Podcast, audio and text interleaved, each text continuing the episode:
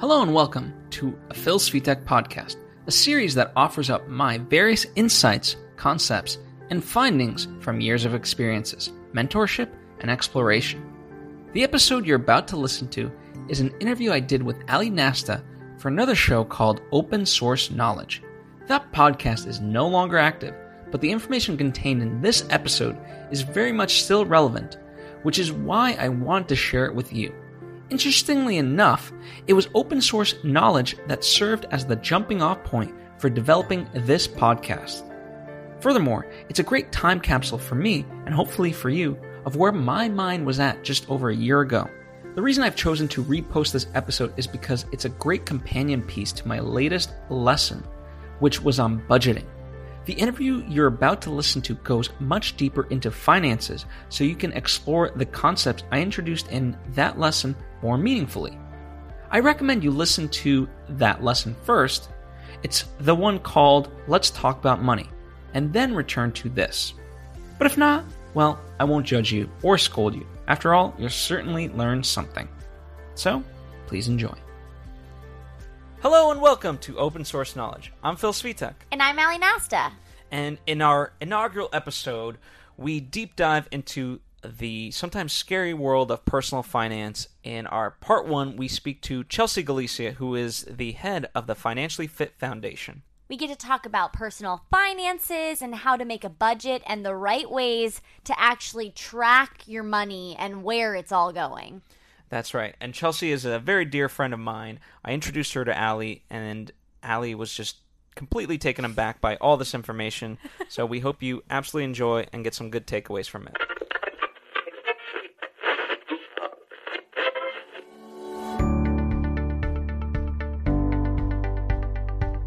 Exploring the world of personal finance, and I'm intrigued by the title Financially Fit. So, can you give us a little backstory on what that title means? Yeah, let's talk about physical fitness because we know that better, right? We know that the effects of gravity and time are going to make you weaker and sort of like pull you downwards, right? So, eh, to combat that, you do exercise. You become physically fit so that you can stay healthy, strong, be able to move, and such.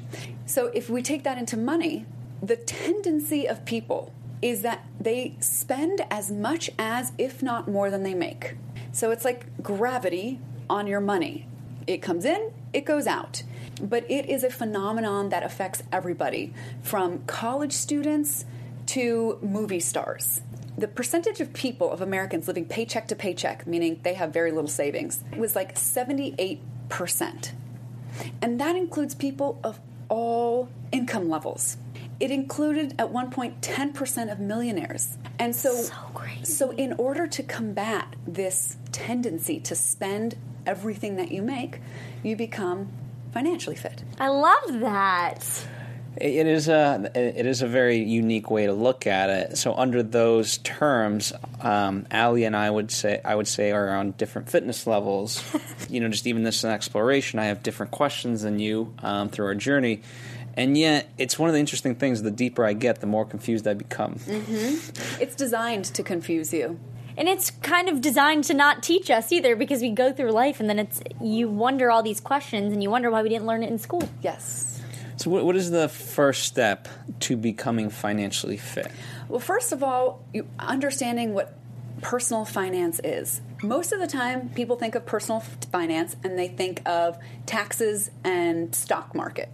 But personal finance is what's the process you use to deal with your mail? What's the system you have in place to make sure you pay your bills on time? How is it that you know that your money went where you wanted it to go? All of this is personal finance, and it's much more important than anything we could talk about stock market related or tax related, although those are important too, and I'll go there with you. But starting at the really basic level is something that people overlook all the time and we're in credit card debt as a society. We are stressed out about money. And so clearly, we haven't learned enough of the foundation. Yeah, something my dad told me once, which has always stuck with me in my head. He said, You know, sometimes the bigger the paycheck, the bigger the bills.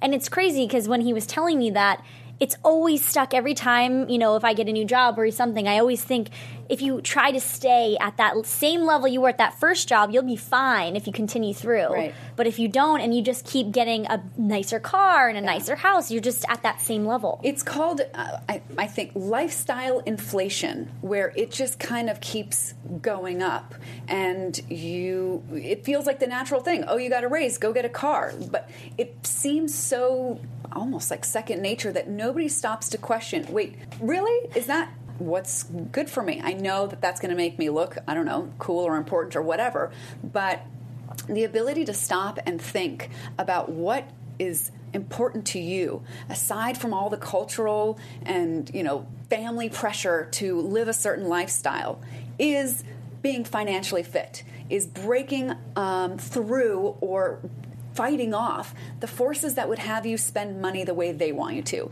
advertising marketers all of this stuff is what we need to build a resistance to so that we can make choices to spend based on our own values and principles and desires rather than what everybody else wants us to spend on. It, seems like there's a lot of definitions, right, that have to be determined and they, they, they seem very fluid in terms of the individual. How does one begin to create those definitions you know within a person's life. Whatever definitions you, you use are less important than the system that you implement and that you understand it.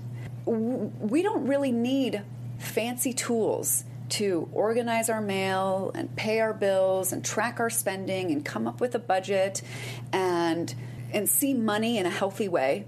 All of that is is much more important. That flow of a process, a system that you go through each and every month is more important than becoming familiar with all the financial lingo out there. It becomes really overwhelming, and you feel like, I don't know this, I must be dumb, I should leave this subject behind and go back to watching reality TV because I just don't want to confront how little I know about what are all these terms that I hear about. And so I would not be afraid of them. Some of this industry is designed, built to intimidate you. So, as much as you can, just don't let it. Well, you know, I know from our perspective, right? The term budget, yeah. whenever that gets thrown around, it, it has, it might as well be a vampire and everyone's like holding yes. their cross yes. for dear life to not let this word touch them. Yes. Um, but Ally, I, you know, what is your feeling about budgets? Because I, you know, I'm curious then how you apply that mm-hmm. with a system. Right, because I feel like with budgets in particularly, you think of how much are my bills versus my paycheck, and I, can I take that entire amount and put it away? I think sometimes I think that yeah. when I don't think it needs to be that intense. Right. I would love to hear your point of view of what what a budget should be. Should it be a certain percentage that you're putting in your savings every every two weeks or however long you get your paycheck, or or what? Because I think when I look at a budget, I, I think I need to see my bills and whatever's left over and just put that away yeah. because I just don't. I freak out. I don't want to have what you're saying, like all this debt everywhere. It just right. kind of freaks me out a little. Yeah. So here's the thing about budgets is that people are averse to them, I think, for a couple of reasons. First, budgeting feels like cutting out all the fun. That's what a budget has come to be associated with. Just be uber responsible, live as cheaply as you can, and save the rest and enjoy nothing in life is basically the feeling that and or the sense that you're having to spend your money according to the way an expert tells you to you know you read in a book you should spend 30% of your income on housing and 15% on this and da da da da and then so then you create a budget and your inner rebellious teen is like, F this. I worked for my money. I want to spend it the way I want to spend it. And who are these people to tell me how to spend it? And I actually agree with that. So I think that the approach to budgets has been all wrong. And that if you start with first, and people kind of have a hard time with this. First, getting clear what's important to you. Maybe eating out is important to you because that's where you, you know, connect with friends and family the most. You got to think for yourself. What is it that you really want your money to go to? It's interesting because you know you've really put me on this notion, you know, that a budget really is a value system, yeah. and where you see so many couples and uh, divorce over personal finance, what it really boils down to, it's not the money, it's they're debating their values without Yes. even knowing it. Yes. And that's what I found most intriguing. Absolutely. Yeah. So it's hard to, you know, reconcile your values with somebody else when you don't even really understand your own. You know, there's no class about money in school. There's also no class about, you know, what are your values. And the values thing is actually a a big reason, a major contributor to why I think people are stressed out about money. Most people think that they're stressed out about money because they don't have enough of it. But I think the real reason they're stressed is because they can't spend it consistently with who they think they are. Hmm. And that cognitive dis- dissonance, where you're doing something differently from what you say you are or how you believe, causes anxiety and stress, maybe even on on a subconscious level, that, you know, stresses us out and we take it to mean that we need to make more money. But get clear about values. It's like, okay, how do you do that? I've read so many books that help me clarify. In traveling, that's helped me clarify my values. A lot of my values have been clarified when I step away from my comfort zone, so it's usually when I'm abroad. And I also incorporate what science has learned about money and happiness right? There's this area of science where people research the effects of money and happiness. And there's books about it or if you prefer to see it visually there's a great documentary called happy which goes around the world and sees how different people are happy. And so you can derive from there ah okay what i see that these people have in common is a sense of community right? It's not, not something that we really have a lot here. It doesn't seem to be a, a value, but it's a value in most of the places where people are happy. And it's also a value in the places where people live the longest. Have you ever heard of the blue zones? These are places in the world where people have a high chance or there's a high number of them living to 100 and beyond. And one of the things that they have in common is a strong sense of community and belonging. So it's those kinds of things. Okay, you get clear on your values, and then you translate those values into how you spend your money. And then you create a budget from that. And so then your budget is a plan for how you're going to basically spend your way to happiness.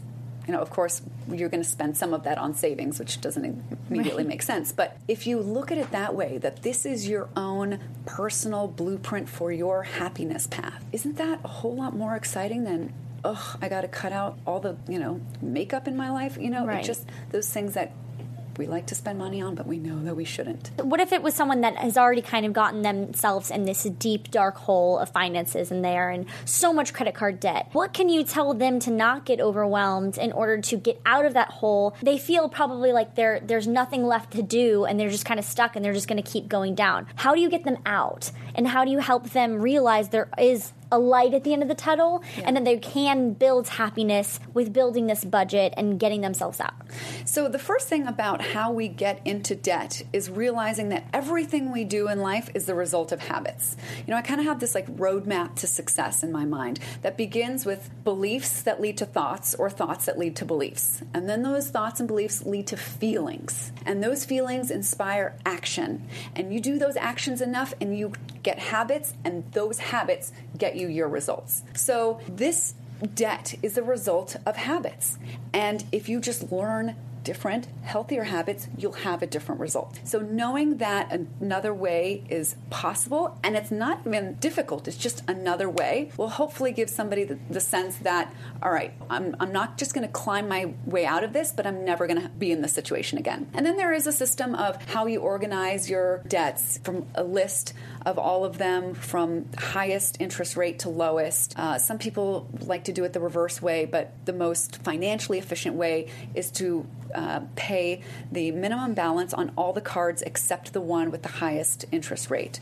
So you attack that one as much as you can, pay that one off, and then attack the next one while paying the minimum on the rest is generally the advice.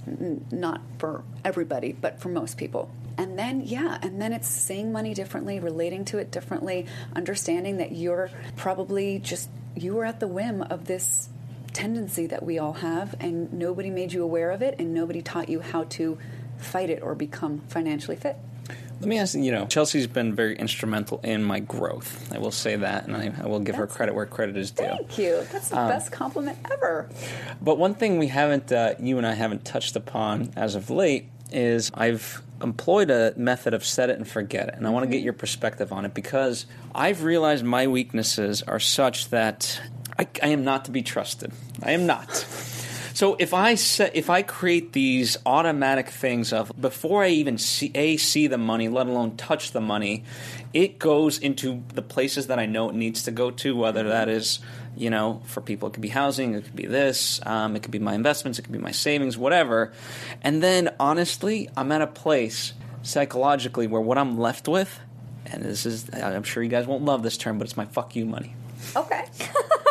And I if want to know more spend about it- what this means. if that is your value in life is to have that and live that totally fine i don't judge it at all uh, i love that you bring this up this set it and forget it thing gets most people in trouble Oh, boy. we really we really love setting it and forgetting it and then the problem is is that we actually forget it.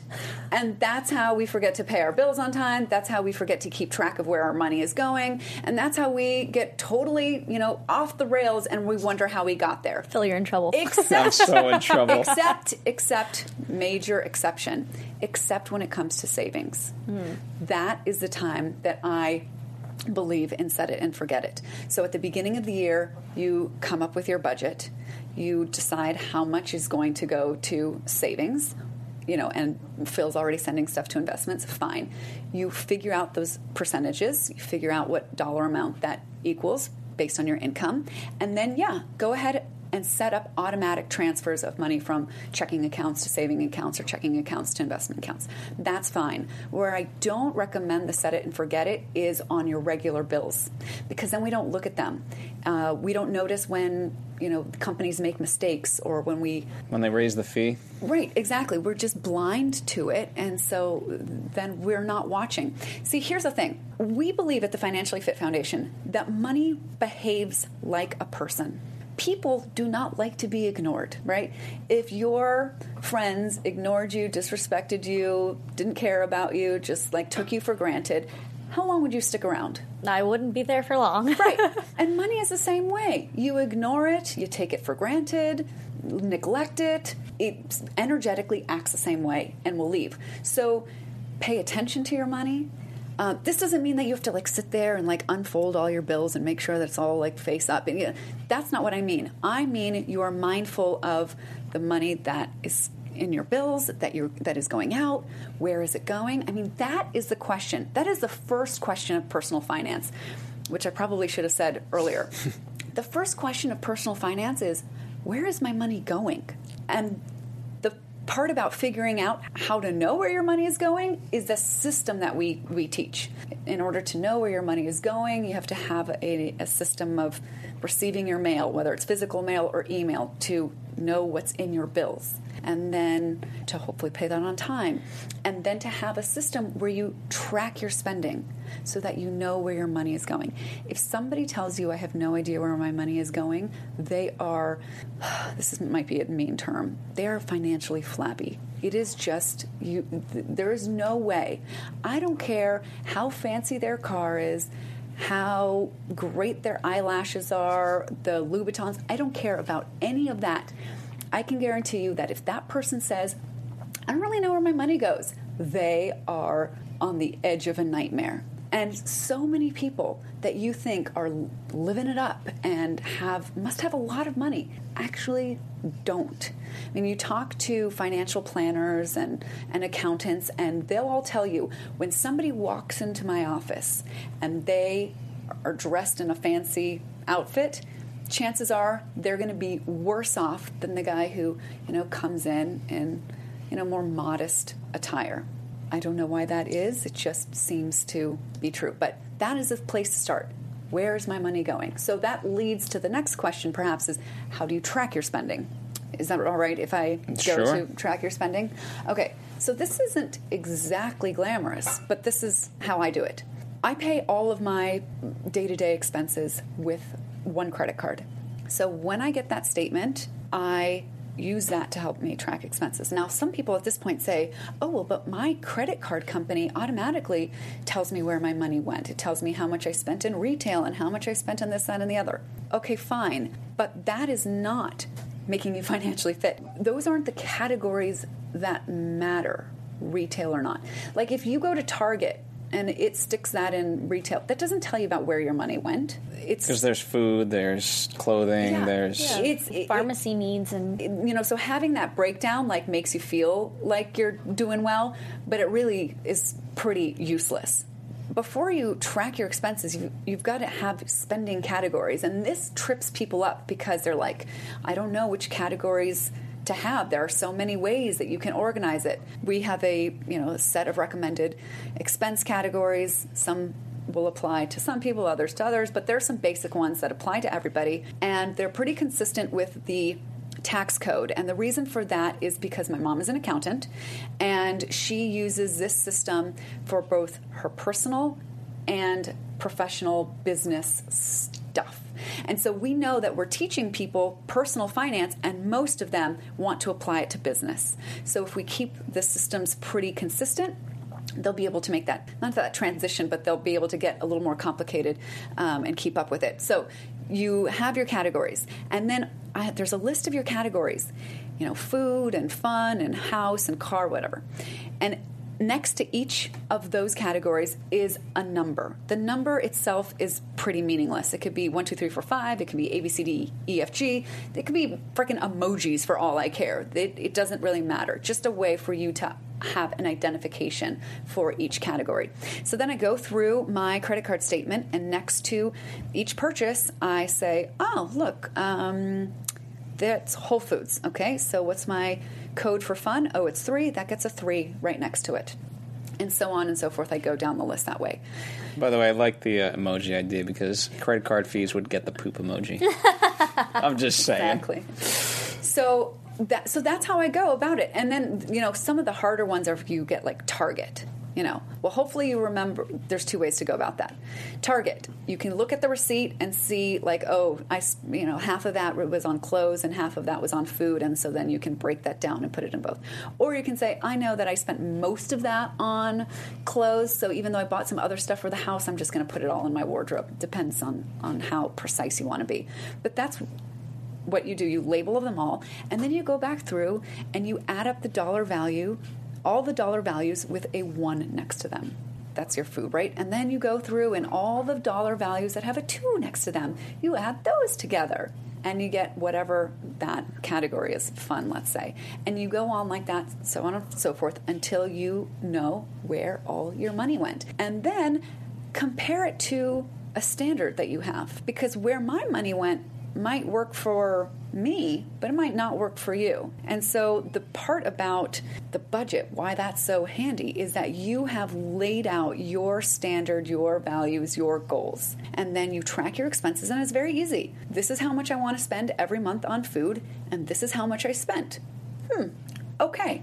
I'm on track or I'm not on track. Now, a lot of people hate budgets because they feel bad about themselves if they go over. But here's the thing you don't have to. If you go over your budget one month, then you just say, oh, okay, well, then next month I'm going to take it easier. And you just make slight tweaks so that you eventually stay within your budget. It's more emotionally I don't know, consistent and easy and less stressful to spend your money knowing I have allocated this money for clothes. So I don't need to argue with myself. Oh, do I really need these shoes? I mean, I could, I should, it could go to saving.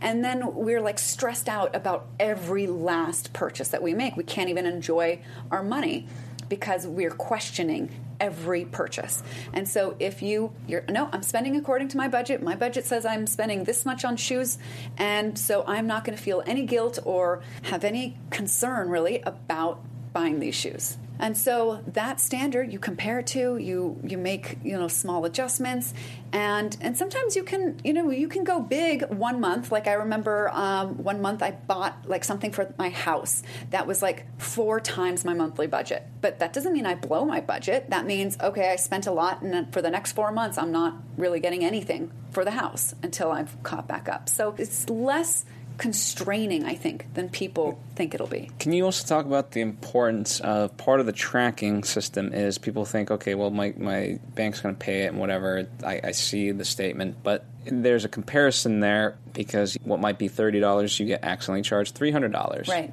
And if you're not tracking that, then all of a sudden you've left a large chunk. Yeah. You know, we tend to think of banks and credit card companies as infallible. You know, they have the latest and greatest technology and smart people working there. They don't ever make any mistakes. But that couldn't be further from the truth. You know, sometimes you're double charged for something. Maybe a merchant made a mistake. Maybe you're getting dinged for a fee that you don't even know about that if you knew and just made some kind of switch, you wouldn't be paying that fee. Or, you know, even to the extent of thinking that a check landed in your account and then it never actually lands in your account. And most people don't realize that that happened to them because they don't have a system in place to catch it. But that does happen where you go to the bank, deposit the money, you get a receipt and everything, and then you look at the statement and that money isn't there. How else would you know unless you checked? So, yeah, looking at each thing and making sure that it all makes sense is really important. And when people start to ask me about stocks and taxes, I'm like, how well do you know where your money is going? How much money is leaking on, you know, fees? And some people are like, oh, whatever, it's a small fee, doesn't really matter. But there's a great quote. It's Benjamin Franklin. I hope I can quote it. Small leaks sink great ships, right? So you don't say, oh, whatever, it's five bucks a month, doesn't really matter. I mean, think of five bucks a month over 10 years. Right. It'll know? add up. Right. And those little things that you resist and that you refuse to do are strengthening your financially fit muscles. Yeah, and we have it so easy. We have apps out the wazoo. You can get any of your bank apps on your phone and all your credit card apps. You can just download them and see each. I mean, I know I'm an avid. I check it probably way too much, but I'm always checking to see if there's things that are charged. And some I've actually caught in some fraudulent charges every now and then, which Yeah. I think if I wouldn't have caught that then, I would have continued to go on. Well, some people uh, never check, right? And they don't know that usually you have a certain t- period of time that you can contest something. Uh, 90 days, 100, no, I think. I think it's three months. It might vary by credit card company or by bank. But if you don't catch a mistake within that period of time, they may tell you, too bad. Man. So it, that's By why the it's way, I good mean, to that's a do this pretty. Ge- I thought you were going to say like seven days or something like that. No. Three months is, to me, relatively generous. Yeah. To be honest. Yeah. It definitely is. It's So that's why it's something that you do every month so that you catch these things. And it's interesting that you b- brought up apps because I kind of got a lot to say on this. Do we have a second for me to go on this? Yes, apps yeah. I mean, that, that we definitely were going to touch upon apps, so this is a great time to do it. Okay, cool. So I get lots of questions. What's the best app? As though an app is going to make them financially fit. and here's the analogy that I use say you're a doctor and you're going to perform heart surgery. I give you a scapula. That's the tool that you use to cut the person open. I think maybe doctors out there can correct me if I'm wrong. But because you've used the scapula and cut somebody open, have you performed heart surgery? no. Right. So people think I use this tool and that's it. No, no, no. You you did a part of it.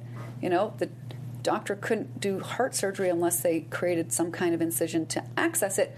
But that by itself is not the whole deal. That's not the whole system, right? And so I I think apps can be great if they work for you. I I, I stay away from making recommendations because different apps work for different people. But and, and I don't use them because it does just doesn't go well with the flow of the way that I've set things up. I do use a, a computer software. It's some complicated accounting software that my mom uses, and she just taught me how to use it. But I would never recommend it for most people. So for that reason, other software and apps might make sense for people. But I want them to understand that those apps are just a tool. They are just a segment. They are a part of the whole system. So don't forget that when you use those apps. And being financially fit is relating well, as weird as this may sound, on an emotional level to money. We don't really think about having relationships with inanimate objects, except our phones. I feel like we're all in a relationship with our phone, and that makes sense to people. But if you tell people that you have a relationship to money, they kind of look at you cross-eyed. But you do, because a relationship is just how how you relate, how what you think about, how what you believe about, what you feel about a person, how you see them, how you perceive them, how you experience them, and that can all be said for money. And most of us don't have a healthy re- relationship with money. We have inherited sort of by by proxy by being around it a lot you know in childhood you know unhealthy habits of our caretakers and our parents disempowering phrases that they said. Money doesn't grow on trees. We can't afford that. I'm broke. All these phrases that that put together make you fear money or make you think you know it's dirty wrong bad make you uncomfortable with having more than what you need. And so even though you think you want to do well financially and have a lot of money on some level you will not let yourself get past the point of you know having more than what you need because that creates a, a conflict with something that you believe. And so those beliefs will win out. So that's why apps are not the end all be all Right. and and rant. What are the levels of financial fitness, and how do you sort of gauge that? And if, let's say, I'm quote not making as much and whatever, but I'm I'm starting to adhere to this, am I in a better position than someone who might be actually saving and might might be on the surface saving more, quote unquote, Yeah. but have no clue where their money's actually going and so forth? They just like through luck of the draw are actually doing correct things. Yeah, and so that's that's really not going to work out in the long run. I mean, that kind of chaotic, random approach doesn't generally work out for people. So financial fitness is sort of kind of like the first step. The the thing is, is it's not as complicated and hard as people think. It's just you know, people, I think the word of it. the word system scares so many people, right? Because mm-hmm. you think of maybe technology, but I try and explain it this way imagine that you are an alien from outer space and you land here on Earth and you say, you know, I've heard of this thing called a restaurant and I would like to go to a restaurant. What do I do? How do I do it? And you say, okay, this is how it works. You walk in, you go to the host table, you tell them your name and how many people, they'll tell you how long the wait is. You stand there until they then lead you to your table, they'll hand you menus. Shortly thereafter, a server will come and take your drink order. And then maybe they'll give you some bread. And then you'll sit around and you'll look at your menu and decide the two things, you know, an appetizer and an entree. Okay, do you get where I'm going here? Mm-hmm. This explanation can take a while. There's a lot of steps to eating at a restaurant. But do you really think that that's a complicated procedure and you stress out every time you go into a restaurant? Like, okay, wait, let me get this straight. Do I tip first or do I order my drink first? Right? That's not really a question that you ever ask yourself. You just sort of know how it works. And so, yeah, once you know the system, that's exactly how it is. It's something as easy as eating at a restaurant. Yeah, no, that's a great analogy. Can I jump back? So you had said something about how people are scared about money being bad. And I want to know, I think that credit cards get a very bad omen over them. Like, credit cards are bad, don't ever get them. What is your take on credit cards? I love credit cards. Yeah. But here's the thing you have to know how to use credit cards. Right. Otherwise, the credit card companies are going to use you. Got it. And most of us don't know how to use credit cards responsibly, and so the credit card companies use us, and it gets us into a lot of trouble. And so, to the point where you think, oh, shoot, they should just be avoided. No, I don't think they should be. But I never carry a balance, that's for sure. This is how a credit card company makes its money. First, every time you swipe or now put your chip in, they charge the merchant, I don't know, 3%, whatever percent that they charge. And then they charge you interest on balance balances that roll over. And they know that the amount of money you're going to spend is higher when you use a credit card. I, I don't remember the percentage, but there's like a significantly larger percentage of money that we spend when we use a credit card versus cash. So if you know those things, that you have a tendency to spend more when you're using credit and that they make money off of your interest and you avoid those things, then you're using credit cards to your advantage. So as long as you're, you know, spending according to your budget, paying your bills, paying them on time, paying them in full. No credit card balances. When the bill is due, pay the whole thing. The problem is is that people have begun to use their credit cards as their emergency savings account. You can't be financially fit also without a healthy savings account, especially an emergency account. So that's what happens. Is like some, you know, oh, I'm just I'm going to put this and that on the credit card, and then before you know it, it snowballs, and then you know, oh gosh, you you you need new tires, and then you know that's a couple thousand. I don't know, and before you know it, you've You're got this financing credit- one credit card with another. Right. and p- swapping out and doing like the downward spiral. Um, absolutely. I know. It's it's. Uh, Could he's talk like, about please this don't for stop. No, I'm like really intrigued. In terms of getting a financial advisor, do you recommend one? At what level? And are there any things to watch out for that Yes. make a good financial advisor? Yes, and yes. Okay, your very first financial advisor, this is going to sound cheesy, but is you. Only you know your values, your priorities, what's important to you, yada, yada, yada. So that's why you learn about, you know, science of happiness, and then, oh, yeah, that part make, makes me happy. I like that, and this is what I'm going to spend money on so that I'm okay. So you do all of that yourself. Then, once you're financially fit, and you want to go to the investment protection, whatever level, you can seek out the help of a financial advisor. But you should know a couple of things. Number one, just because somebody is a financial advisor doesn't mean they're good with finances. We know many of financial advisors that are a financial mess.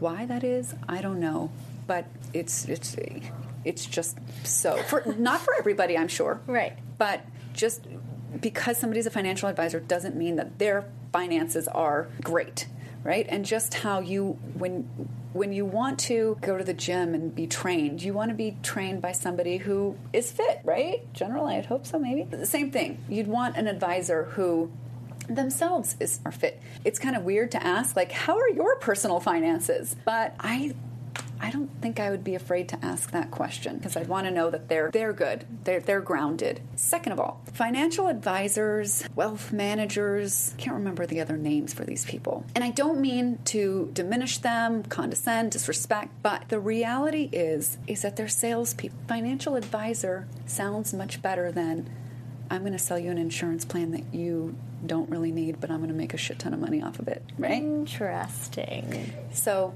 uh, so you have to go in knowing that a financial advisor is a salesperson now, and they're going to try and sell you on products that aren't necessarily the best for you, but that pay them the highest commissions.